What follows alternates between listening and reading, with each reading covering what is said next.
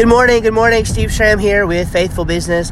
Hey, I just want to give you some encouragement today um, that is is based in something. I don't want to go into the details of the story.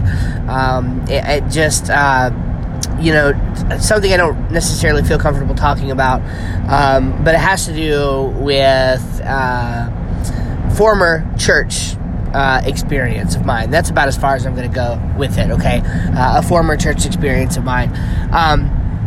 But just some encouragement for you today and a warning for you to quit living in the past. Okay, I know kind of yesterday and then today also there's a little bit of hard, you know, truth uh, going on here. Yesterday's message was enough is not enough, uh, and I totally believe that. Uh, and I believe today's message just as strongly. Okay, uh, quit living in the past. Seriously, um, the, it is important to recognize the past, okay? To be thankful for what God has done, to be thankful for what you have accomplished, to be thankful for the experiences that you've gotten to have. But it is one of the most dangerous, uh, dangerous and draining things you can do to constantly live in the past and not be thinking about your contentment and your now and being present with the people in your life who matter and the future, what the future holds, what the future looks like.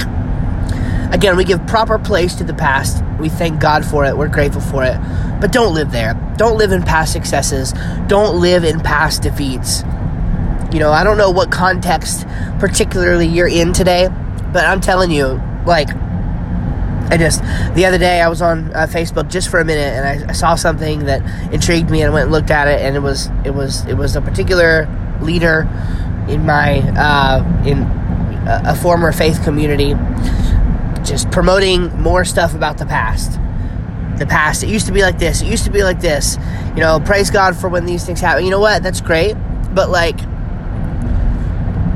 what are you doing now right? Are we, are we trying to, you know, like there are some times where I think that we're just trying to get a high, you know, like the drug addict who's just trying so hard to, to, to get that to get that high like they had that first time, right? Or the alcoholic who is only an alcoholic because he got that buzz the first time and he was so excited about it. He's just trying to recreate that, trying to recreate that, and never ultimately can. You can, in the same way, be addicted to feeling how you used to feel, a, a particular situation or, or something like that. And let me tell you, that will completely drag you down. That will stop you.